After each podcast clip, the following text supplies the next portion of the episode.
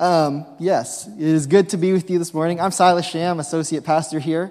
And as we worship on site, online, uh, one of the things we want to continue to do in this series is look at how Job speaks to us, right? So, over the last uh, week, when Jack introduced the series, we, we actually started at the end of Job. And by starting at the end, it was kind of that idea that by starting at the end, we, we, we see that we're wrapped in to a text and a book that we bring a lot to.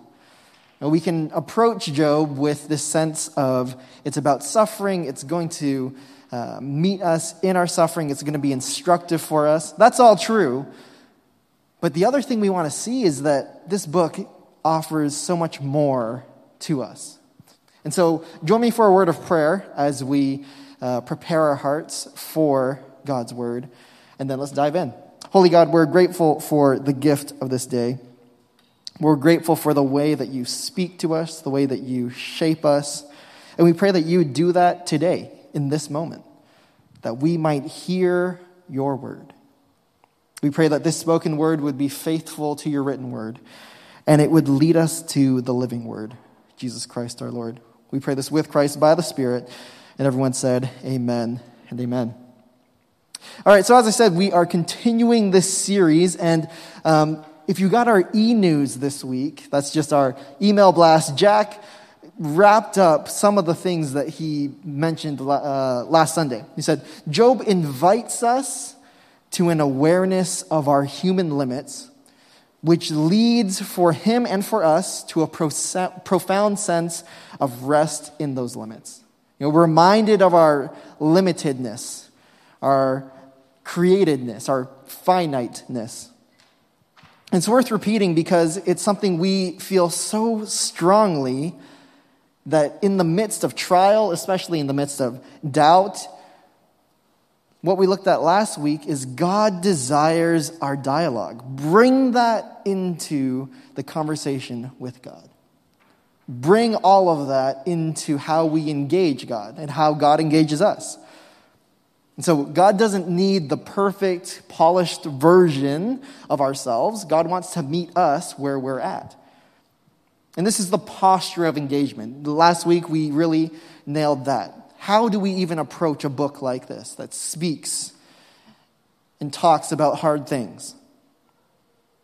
Today, moving on from posture, we're going to dive into the beginning the start of the book. But before we look at the text itself, when I was in grade school, this is in Ontario, north of Toronto, used to live over there. Uh, half my school was in English, and then the other half was in French. And this is from kindergarten all the way through. So, uh, French immersion, you know, half of it, half of it. And in grade school, we had this silly song we used to sing and I'm going to sing it for you. It went something like this. It went, uh, un, deux, trois, quatre, cinq, six, sept, violette, violette. Un, deux, trois, quatre, cinq, six, sept, violette est une moufette. Now, if you know French, you know what that means. If you don't know French, you can hear in the cadence of it, that's a rhyme. That's a nursery rhyme. That's a kid's song. Like it has that playfulness, that rhymingness, that lightness, has all that. You can just tell in the way that it delivers its message that it is a kid's song.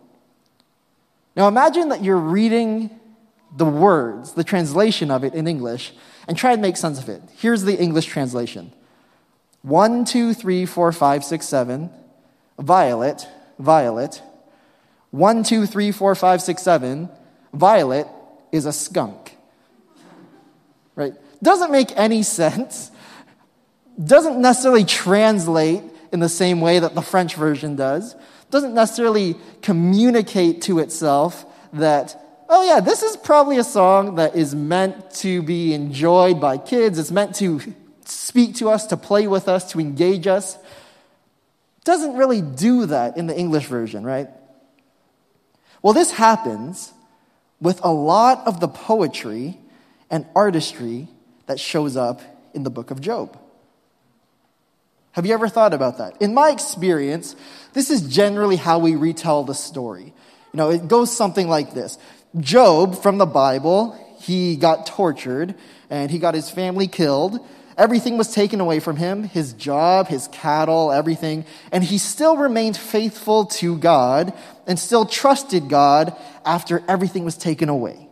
So he didn't know why it happened, but he still put his faith in God and remembered that everything happens for a reason. You know, this is generally how we retell the story. This is actually Justin Bieber's retelling of the story. This is a quote from Justin Bieber, right? And so when he's 16, he's interviewed and he, he someone asks him, Who's your role model? And he thinks about it and he says, uh, Job, the guy from the Bible. And everyone in the crowd's like, Wait, what? And he says, No, no, no, seriously, Job from the Bible. And he says this, 16 years old. Right? So he's intuiting already a message of Job formed in the church, formed in Stratford, Ontario, Canada, represent, right? He's there doing his thing. And this is how the story communicates. This is what he's taken away. Now ask yourself if you've grown up in the church, is what you've taken away very different from that reading? Generally, at least if you grew up in the circles I did, in church, in those kind of ways, this is pretty similar. It's not too far away. But here's the deal Job is written in a language that most of us don't speak. The story's not originally written in English. Before it was ever even written down in Hebrew, the Hebrew scriptures were spoken and listened to. They're created to be listened to. And because of this, there's a lot of meaning throughout Job that is not captured on the words on the page, but through the way it sounds, like the imaginative, ironic, double meanings of sounds that hint at a shift within Job's consciousness. So I know you've heard me say this before. I promise you'll hear me say it again. This is a distinction, and there is a distinction between reading the Bible itself and reading the Bible as scripture. Right? There's a distinction between reading the Bible and reading the Bible as scripture. Within Christian tradition, and in the very words of Jesus, we see him highlight this point over and over and over again. Luke 10, lead up to the Good Samaritan parable, right? Teacher of the law says, What do I have to do to inherit eternal life? Jesus says, You tell me. What do the scriptures say? How do you read it? Right? The trajectory, the way you're reading it. How is that inheriting eternal life? John 5, Jesus is talking to the Pharisees again, and he says to them, You search the scriptures for truth, but truth isn't there. I'm there. Search for me. Right? They are the very scriptures that testify of me. This is in John 5. Yet you refuse to come to me to have life.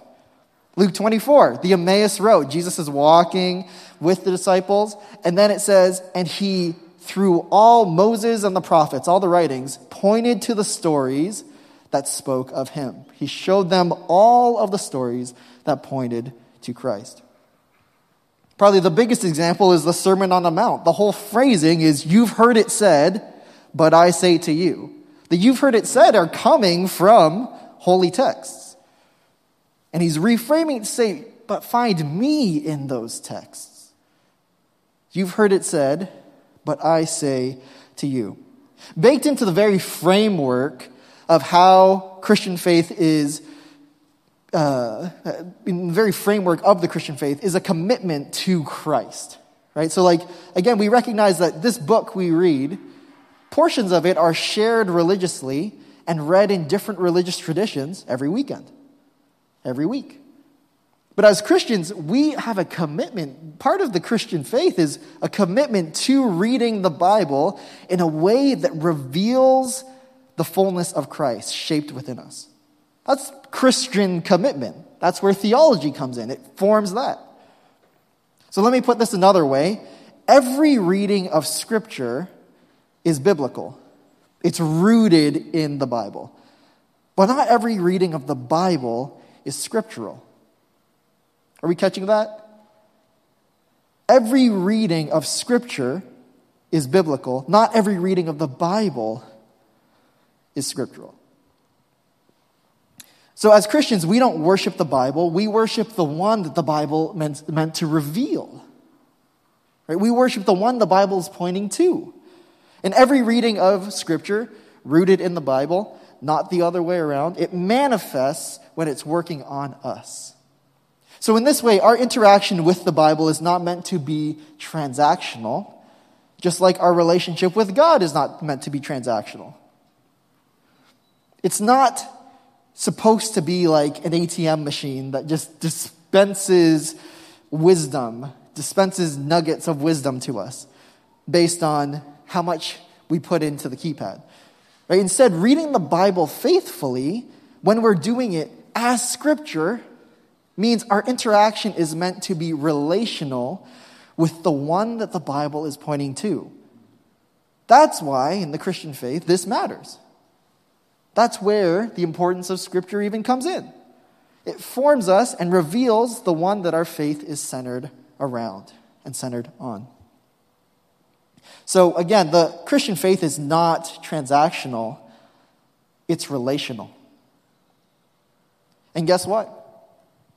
Our reading through Job brings up this exact shift, expressed in different ways all through the book, but today it brings it up in a way that makes us think about our relationship with the one that Job is pointing to. So, Job is a complicated book, it's a difficult book. The Hebrew consistently uses archaic spellings Right? So the oldest spellings for words, you can almost bet that the book of Job is using the oldest version of Hebrew, the oldest renderings, which makes it hard to read, hard to translate. And then beyond that, there are many words that only appear in Job one time. Or if they appear anywhere else in the, in the, in the Bible, um, the majority of the time is in Job. So the language is hard. Beyond that, the, the book, it's filled with wordplay, it's filled with metaphor, it's filled with poetry. For instance, does anyone know what a homophone is? Homophone, right? It's a set of words that sounds alike, but they have different meanings. So, for example, think about this a bicycle can't stand on its own because it's too tired. Too tired. Well, I mean, has tires, but is it tired? You know, you get the joke. The joke. Police were called to our house the other day because Rowan, our little son, was resisting arrest. Well, he's not actually getting arrested. He's just not tired. He's resisting arrest. You get the joke. It's cheesy, but at the same way, on paper, it's clear to see one mode of meaning, but when you hear it, the sound opens us up to the other modes of meaning. And so, in a similar way, Job does this often. In English, the artistry of Job goes over our heads sometimes because we can't hear the nuance of the text. Which means that when we read Job, we need to be humble enough to allow multiple readings of this book that we've probably read before, multiple readings of the same passage to speak to us in different ways. And that's not making a value claim about other readings, other ways of engaging the story. That is just saying today we're reading in one specific way, one among others, and can we find the revelation of Christ in the reading that we're unveiling today? That's the question for us. Another characteristic of Job is that it is part of the Bible known as wisdom literature. Wisdom literature. And in in many ways, it can be seen as a case study that brings together the quick hitter wisdom, the one liners from Proverbs, and also the nuanced skepticism of Ecclesiastes. So Proverbs sits between this. It takes all of this wisdom from Proverbs, right, the one liners, and then it takes that nuanced skepticism from Ecclesiastes and it says, how does this actually look in someone's life? In this way, Job invites and asks the questions that we would want to ask after reading Proverbs and Ecclesiastes, and it gives us space to reflect on how these two approaches to wisdom literature, to the idea of wisdom, it looks at how all of that can look in our lives at all. And this is how Job, as a wisdom book, is meant to work. So, a lot of preamble, right? We've covered a lot of ground in terms of background and stuff. But now, let's keep going, launching off where Jack stopped, uh, verse 5. We're going to go to Job 1 6. Job 1, verse 6. One day, the divine beings came to present themselves before the Lord, and the adversary also came among them. The Lord said to the adversary, Where did you come from? The adversary answered the Lord, From wandering throughout the earth. The Lord said to the adversary, Have you thought about my servant Job? Surely there is no one like him on earth, a man who is honest, who is of absolute integrity, who reveres God and avoids evil. And the adversary answered the Lord, Does Job revere God for nothing? Haven't you fenced him in, his house, and all he, all he has? and blessed the work of his hand so that his possessions extend throughout the earth? But stretch out your hand and strike all he has. He will certainly curse you to your face. The Lord said to the adversary, Look, all he has is within your power. Only don't stretch out your hand against him. So the adversary left the Lord's presence. This is a kind of infuriating, strange passage, right? Like, if you're anything like me, the first question that this passage makes you think about is Are we all just chess pieces on a cosmic chessboard? Probably pawns, right? If we're getting moved around and sacrificed in this way. Like, if that's the case, like, why does this wager even show up in the Bible? Does God gamble our lives away? Does God gamble our lives away? Not quite, because just like in the French nursery rhyme we started with, we need to dial in the ways that Job is trying to communicate Scripture to us. And hear the questions that the poem, that this book is trying to evoke.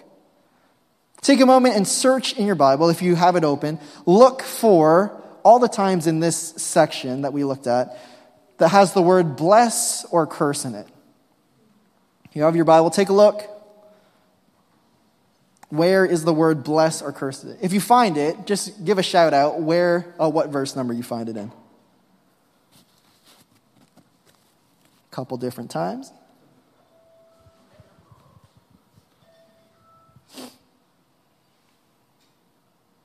Anyone find one?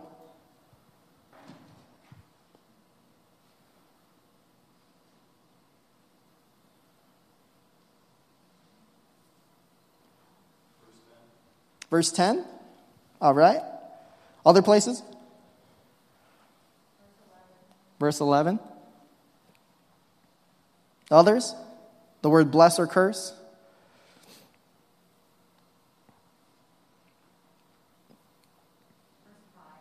Verse 5, right at the beginning of it. So it happens in the way that he's talking, Job is talking uh, about his interaction with his children. In verse 10 11, it's that discussion, right? That dialogue about God and God's self and some kind of court. That's good. If you take a look, guess what? In Hebrew, every time, it's the same word. Every time it shows up, same word. It's pronounced Barak, yes, like the former president. Every instance you see of that word can flex either way, can mean blessing or curse. The word actually shows up 320 times in the Bible, and this word, interpreted as curse, is only really done about four or five times, mostly in Job. If you look at all the other uses throughout the Old Testament, it's normally understood as blessing. So, what's going on here? Like, what is with all this? And also, why does this matter? That's the more fundamental question, right? This matters because when we notice the details like this, where a word that's meant to convey blessing is being interpreted as curse, the details of this deeply poetic book speak to us from the genre of wisdom literature. And we start to see a theme emerge that can get lost in translation when we read Job strictly in English and we don't have the background that it lets us see. You know, Job's life seems to be perfect. Right? The passage that, Joe, uh, that Jack read for us at the beginning says as much to us, right? He is well off. He's got it all together, financially secure, settled, perfect family. Thinking about, like, think about all the sibling conflict that happens in the Bible. That's not here. That's not here. This family, they celebrate, they party with each other, they're loving each other. It's a good time. And for his part, Job is a faithful man. Now, verse 3 says he's the greatest of all people in the East. Verse 5 when the days of the feast had been completed, you know, Job would send word and purify his children. Getting up early in the morning, he prepared entirely burned offerings for each one of them. For Job thought, perhaps my children have sinned and then cursed God in their heart. There's that word again, right? But um, Job did this regularly. To wrap all of this up in one word, Job is devout. He's devout. Are you catching this? Like for each one of his kids, not even for sins that have been done, just in case sins have been done, a full sacrifice of an animal for each kid. Job would offer sacrifices. Several years back, when, I, when it was Lent, I didn't grow up fasting or practicing Lent. But during a particular year, I decided that I was going to fast lunch for Lent. And it was a noble idea, right? Instead of eating lunch, I'm going to fast, I'm going to pray, I'm going to spend time with God, seek God. And that was what I fasted for Lent. And the month is rolling along. I'm at a friend's house, and his daughter, who had made something early in their day, was really excited about it. Uh, she offered me something to eat. And without second thought, I was like, nope, sorry, fasting lunch for Lent. Can't do that. I didn't recognize it at the time, but I'd completely shut down this act of hospitality offered to me by a young girl, a friend. And after she left, my friend, in his wise way, he looked at me and he's like, Hey, Silas, you don't need to eat lunch. This isn't about lunch. But in your practice of fasting, don't get so caught up in the rituals of religion that you miss out on embodying the kind of life that rituals are meant to form within us. Like, he was so right. I'd gotten so lost in the weeds. I'd taken something that was meant to be a blessing the act of fasting, devotion to God, getting right with God, prayer, taking this time in my day to pause. That's a good thing. Something that's meant to form me towards health, towards growth. I'd taken that and I'd held it and practiced it in such a way that it turned into a curse. It kept me from being a life giving presence, and it kept me from experiencing a life giving presence. It kept me from experiencing the hospitality of God through a young girl. What about you? In your experience of faith, have you ever practiced a habit that was meant to be a blessing? It was meant to be life giving from God. But the way that you practiced it ended up being more like a curse in your life.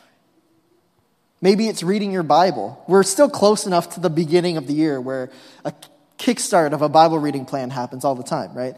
Maybe you began with a reading plan, but then life got really busy. And also, now you're probably in Leviticus, so you're, you're kind of over it, but you feel the pressure you feel the pressure to keep on track, so you speed through your daily reading just to check it off your to do list. If that is you, I'm only saying that from experience, by the way. I've been there. Friend, slow down. Slow down. You're taking something that has meant to be a portal of encounter, reading your Bible, and you're missing the encounter because your focus is on the checklist, getting it done not on God. In the same way, one way of reading this passage in Job highlights this exact point from a different angle. Full stop. There's nothing wrong with you loving your children. Job loves his children. That's a good thing. There's nothing wrong with praying for them. That's a good thing. There's nothing wrong with sacrificing for them, or in his context, actually offering sacrifice for them. That's a good thing. And yet, one way to read the entire book of Job, starting from this moment, is there's a movement from Job beginning out with a transactional understanding of God and worship towards a relational understanding of God and worship. The fact that the, the text poetically plays with the meaning of Barak is blessing becoming cursing. It's bringing these ideas together. All through the book, it's taking this thing, this way of talking blessing, life givingness, goodness, life bearingness, and it's saying, Are you holding that in a way that does the opposite? And the kicker is, are you holding it in a way that does the opposite and you don't even recognize it? because it's clothed or it's clouded in devotion to God. In his devotedness to God, his blessing has become like a curse because he embodies a transactional understanding of God. And God's trying to reassure him that there is more available for Job. In this way, Rich Villodas, he's a pastor from Brooklyn, he speaks so well to this when he says, no spiritual discipline can make God love you.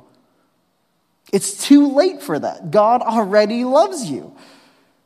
But spiritual disciplines help us to live in God's love and offer it to others.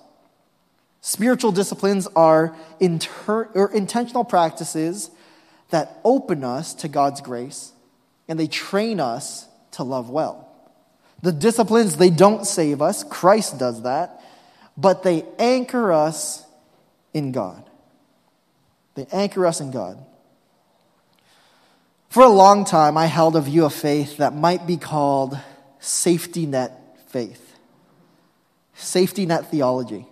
It goes something like this Life is good. Intellectually, I believe in God. And in some strange way, I don't know how to articulate it. I think that those things are connected.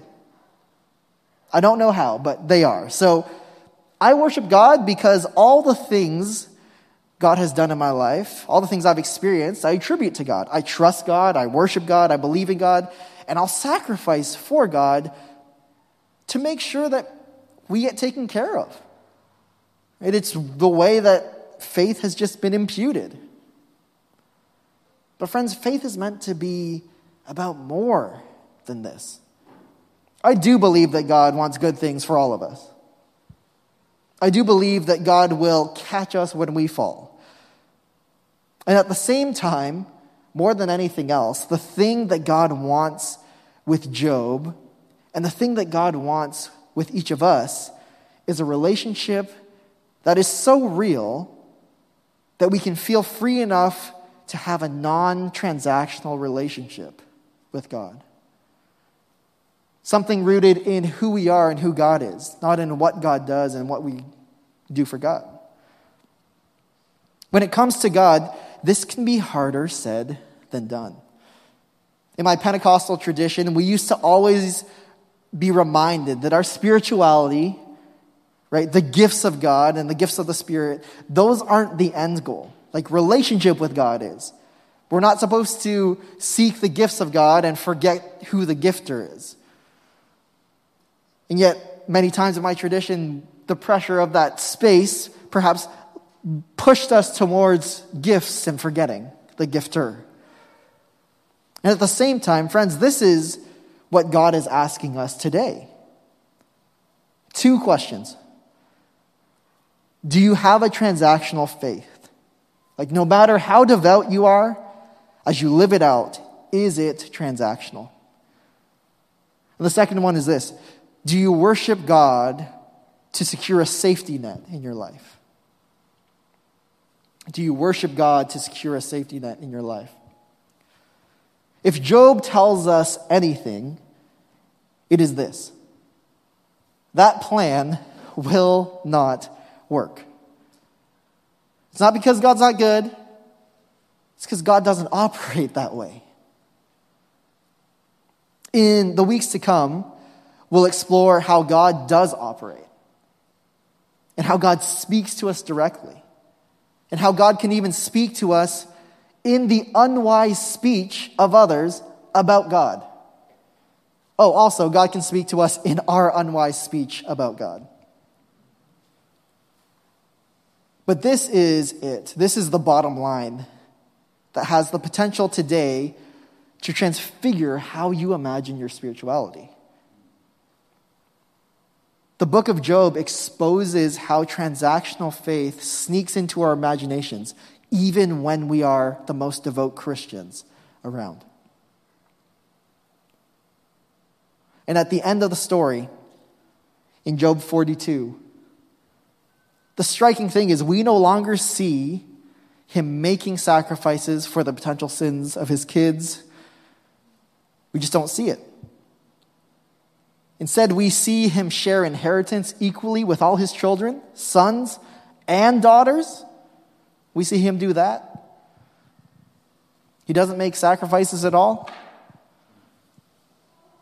As we read Job scripturally, reading the Bible in a way that reveals the nature of Christ, I believe that we begin to see a glimpse of a man whose faith has started to finally understand the God who in Hosea says, I desire mercy, not sacrifice, an acknowledgement of God rather than burnt offerings.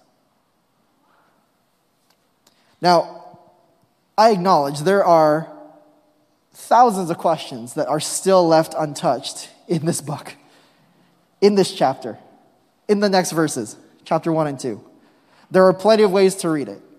We would love to engage you on it and discuss with you. How do we make sense of these passages beyond that? We're going to be doing that for the next couple weeks, but also with these two chapters specifically, would love to engage you in dialogue about how you might read this, but even more importantly, how we might allow the book to read us. That's what we did today.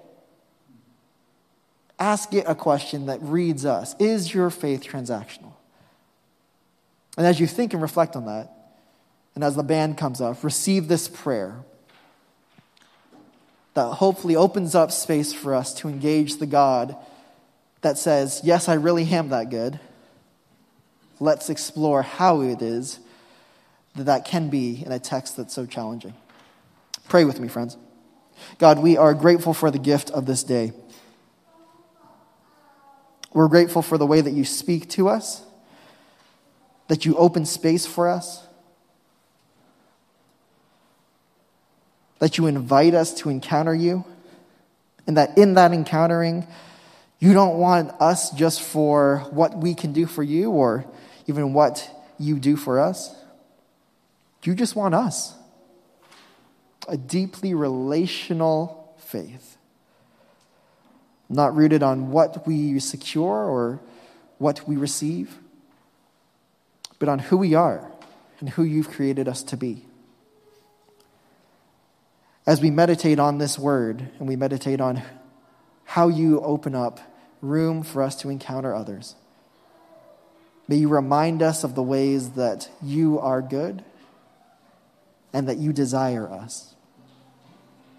May we desire you with a full heart. And by the power of your Spirit, help us to discern how you are coming alive to us in questions and doubts. We love you, and we pray this with Christ by the Spirit. And everyone said, Amen.